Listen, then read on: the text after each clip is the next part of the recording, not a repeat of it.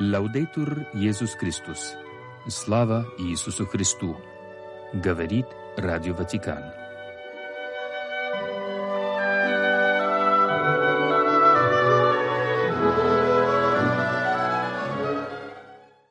Сегодня 8 февраля. Католическая церковь чтит память святого Иеронима Эмильяни, основателя конгрегации регулярных клириков Самаски. Святой Иероним Эмильяни после своего обращения и рукоположения посвятил себя помощи сиротам и беспризорным детям. В настоящее время самаски окормляют переходы, большая часть которых находится в Италии. Самаски также представлены в Испании, Польше, Румынии, Индии, Австралии и некоторых других странах Латинской Америки.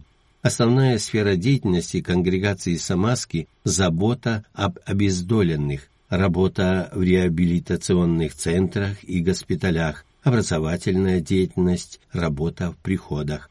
Святой Иероним умер в 1537 году, заразившись от больного, за которым ухаживал. Сегодня вспоминаем подвергшегося гонениям священника Александра Йодавалькиса. Учился в Академии Санкт-Петербурге, дважды арестован, был в лагерях, умер 8 февраля 1962 года. Иисусе, дай нам всецело принадлежать Тебе.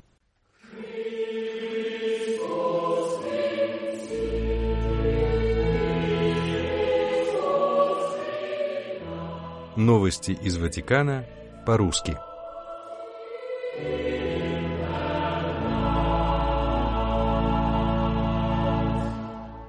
Утром 8 февраля Папа Франциск встретился в Ватикане с участниками Международного симпозиума о постоянной подготовке священников, организованного Департаментом по делам духовенства в сотрудничестве с Департаментами евангелизации и восточных церквей. Епископ Рима поблагодарил гостей за служение и участие в симпозиуме, который поможет возродить дар, вновь осознать свое помазание и разжечь огонь, чтобы ревность апостольского служения не угасла. Свою речь папа посвятил теме пресвитерского образования и его важности для современного мира, призвав духовенство к обмену опытом и обсуждению насущных проблем. Святейший Отец подчеркнул необходимость поиска инструментов, которые помогут повысить уровень подготовки пресвитеров, указав на три направления развития и возрождения полученных даров – радость Евангелия, принадлежность к народу Божьему и генеративность служения. Радость Евангелия, отметил Папа, основывается на дружбе с Богом. Она освобождает от индивидуализма и замкнутости, побуждая не только наставлять, но и свидетельствовать о любви Божьей собственной жизнью. Необходимо всегда быть учениками Иисуса Христа и помнить об очеловечивающей силе Евангелия. Только вместе с паствой можно быть настоящими пастырями, миссионерами и зрелыми людьми, реалистами, избегающими властолюбия и самомнения всемогущества, корня любых злоупотреблений. В этом священникам помогает осознание принадлежности к народу Божьему, благодаря чему они могут понимать и поддерживать доверенных им людей. Папа отметил, что в становление священников вносят вклад представители всех жизненных статусов.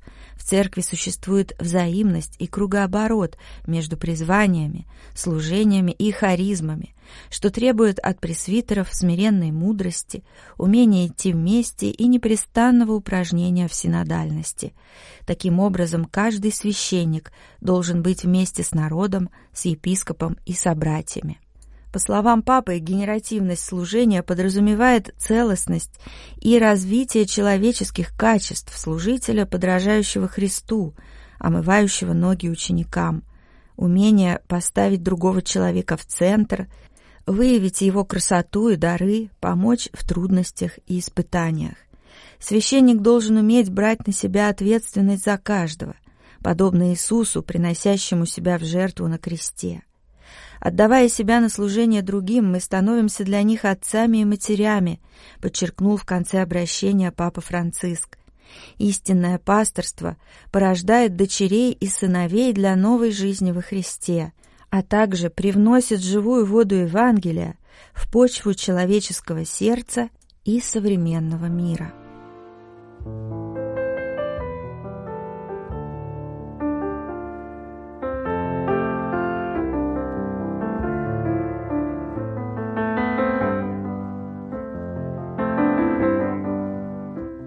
Колонка редактора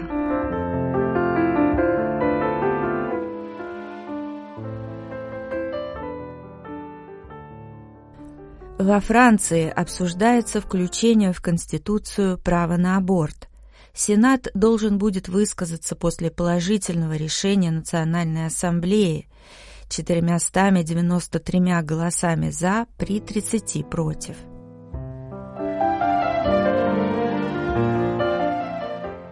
Новый всплеск веры, любви и надежды. Всего лишь пять месяцев назад папа смотрел в глаза более чем 50 тысячам верных на велодроме в Марсилии, последней остановке 44-го международного апостольского визита.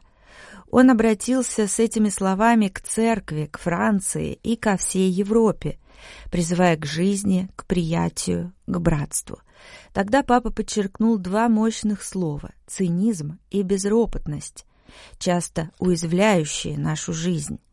Папа пригласил всех поднять взор к небу с доверием Господу, который действует в истории, творит чудеса и действует также в наших обществах, отмеченных мирским секуляризмом и определенным религиозным безразличием. Папа указал на драму отвержения человеческой жизни – приобретающего различные формы. В жизни отказано мигрантам, нерожденным детям, одиноким старикам. И попросил не отворачиваться, а любить и признавать другого, будь он в лодке посреди моря или в самой беззащитной ситуации, то есть в материнской утробе. Папа Франциск принес во Францию послание, сияющее надеждой, светом и служением. Тем не менее, в конце января Национальная ассамблея одобрила включение в Конституцию права на аборт. Предложение по реформе, продвигаемое правительством, теперь рассмотрит Сенат. В Европе, израненной войной, находящейся в ловушке савранистских, популистских, консюмеристских тенденций и экономических стратегий отдаления от идеи отцов-основателей, Альчиде де Гаспери, Робера Шумана, Конрада Аденауэра, нельзя обойтись без порыва истины, к которому призывает преемник Петра и который освещает лик человека. Аборт – это убийство. Франциск ясно выразился перед журналистами по пути из Словакии три года назад, в сентябре, Возможно ли в Конституции государства поставить рядом закон, защищающий человека, и закон, санкционирующий смерть? Мы живем в обществе технического прогресса, в компьютеризированном и сетевом обществе. Развитие человека с момента зачатия не является секретом уже много десятилетий. Мы употребляем такие понятия, как преэмбрион, эмбрион, новорожденный ребенок, подросток, взрослый, пожилой, чтобы указать на фазы развития, на которых изменяется число клеток, меняется когнитивный аспект, потребность в уходе. Но речь идет всегда о человеке. Правильно ли убивать человеческую жизнь для того, чтобы решить проблему – правильно ли нанимать палача, чтобы убить человеческую жизнь?» — спросил папа, вновь обращаясь к журналистам по пути из Братиславы в Рим. Общество не оценивается по запретам, но по способности любить. А свобода растет благодаря любви, любви, которую мы видим во Христе, и милосердию. Это и есть поистине свободная и освобождающая любовь, пояснил Франциск, на катехизическом наставлении во время общей аудиенции 20 октября 2021 года. В начале парламентских дебатов французские епископы выразили озабоченность изменением в Конституции и вновь заявили, что каждая жизнь – дар, хрупкий и драгоценный, бесконечно достойный того, чтобы быть принятым. чтобы служить ему с самого начала до естественного конца. Человечество всегда осуждало любую евгеническую теорию, и тем не менее эмбрионами продолжают манипулировать, сортируя их, как будто это не люди, а материал. В этом контексте аборт – предпосылка и следствие. Как ни странно, мы как будто больше не в состоянии видеть, быть свободными, отдавать, помогать. В мире, израненном многочисленными формами насилия, кажется сложным созидать благо, повсюду продвигать приятие и поддержку, вкладывать ресурсы, проявлять заботу и любовь к женщинам с трудной беременностью, к детям, которых они в себе носят. Но так можно спасти многие жизни, как показывает работа Центров защиты жизни, ведь женщины тогда получают экономическую, правовую, психологическую, религиозную и социальную поддержку в драматический момент, когда аборт кажется единственным выходом. Часто люди закрываются в бесплодном противостоянии, политическом, идеологическом. Но необходимо принимать законы, изменять Конституции в пользу жизни, а не смерти.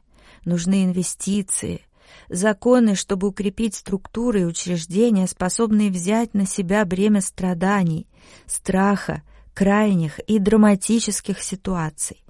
Помогать означает любить, иметь свободу выбора. Этот горизонт братства, возлагающего на себя другого человека, и созидает такое общество – которая не покоряется обстоятельствам, а направляется к подлинной культуре приятия, общения и мира.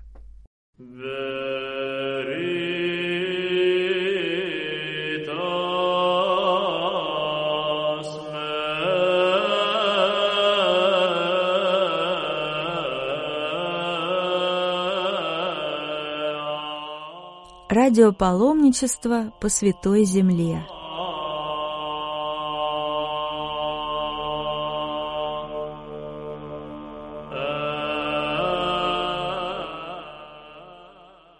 На расстоянии примерно 100 метров от мечети Аль-Акса находится стена плача или западная стена, очередной этап нашего паломничества.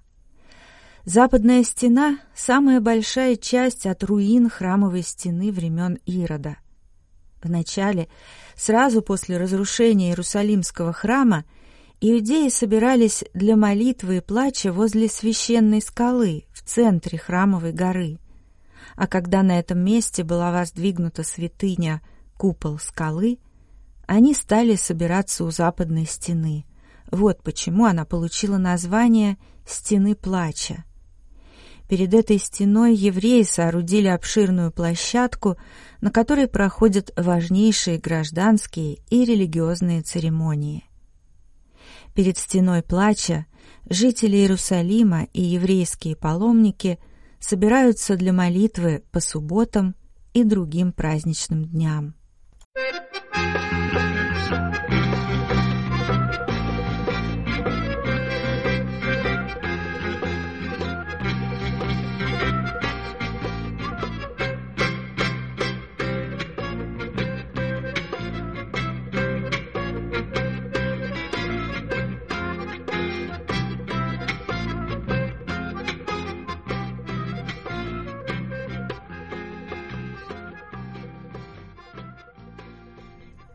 Наше паломничество продолжается по Виа Долороза, что значит «скорбный путь». Проходя по этому пути, мы вспомним последние этапы жизни нашего Господа до Его распятия. Эта улица начинается от притория Пилата и завершается на Голгофе. Помимо фактов, связанных с казнью Иисуса Христа, Здесь воспоминаются и другие евангельские события или факты, восходящие к ранней христианской традиции. Особого внимания заслуживает церковь святой Анны. Она расположена во дворе большого здания, принадлежащего так называемым «белым отцам», миссионерам для Африки.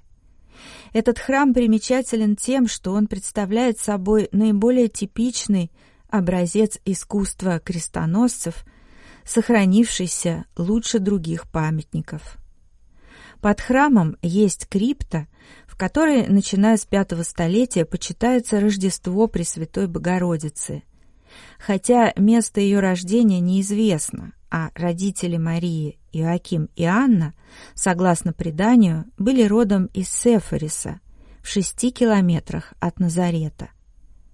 Иерусалим назван городом рождения Богородицы в протоевангелии Иакова, христианском памятнике II века.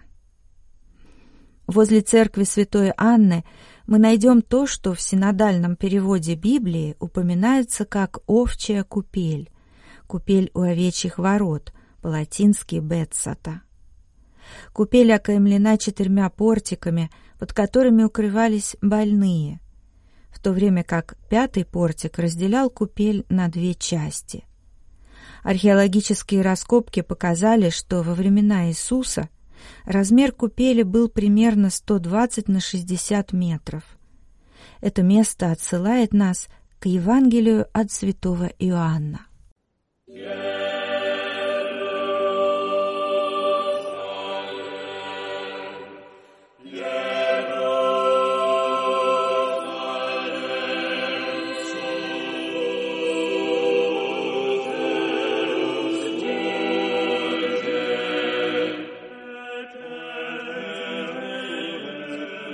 В Иерусалиме, недалеко от овечьих ворот, есть пруд, окруженный пятью крытыми колоннадами. Там лежало много инвалидов, слепых, хромых и парализованных. Они ожидали движения воды.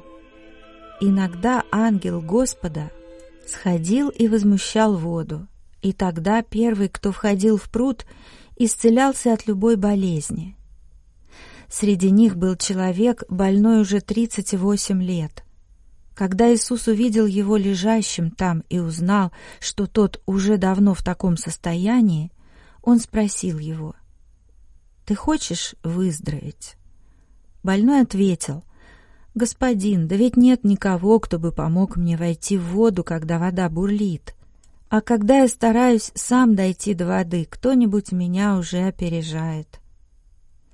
Тогда Иисус сказал ему, «Встань, возьми свою циновку и иди». И этот человек в тот же миг стал здоров. Он взял свою циновку и пошел. Это произошло в субботу. Иудеи поэтому сказали исцеленному, «Сегодня суббота, и тебе нельзя нести циновку». Но он ответил, тот, кто исцелил меня, тот и сказал мне, возьми свою циновку и иди. Они спросили, кто он такой, тот, кто сказал тебе взять циновку и идти. Исцеленный и сам не знал, кто это был, потому что Иисус скрылся в толпе, которая была там. Позже Иисус нашел его в храме и сказал, «Ну вот ты и здоров, не греши больше, чтобы не случилось с тобой еще худшего. Человек этот тогда пошел и сказал иудеям, что его исцелил Иисус. Вы слушали программу русской редакции Радио Ватикана. Слава Иисусу Христу! Лавдетур Иисус Христос!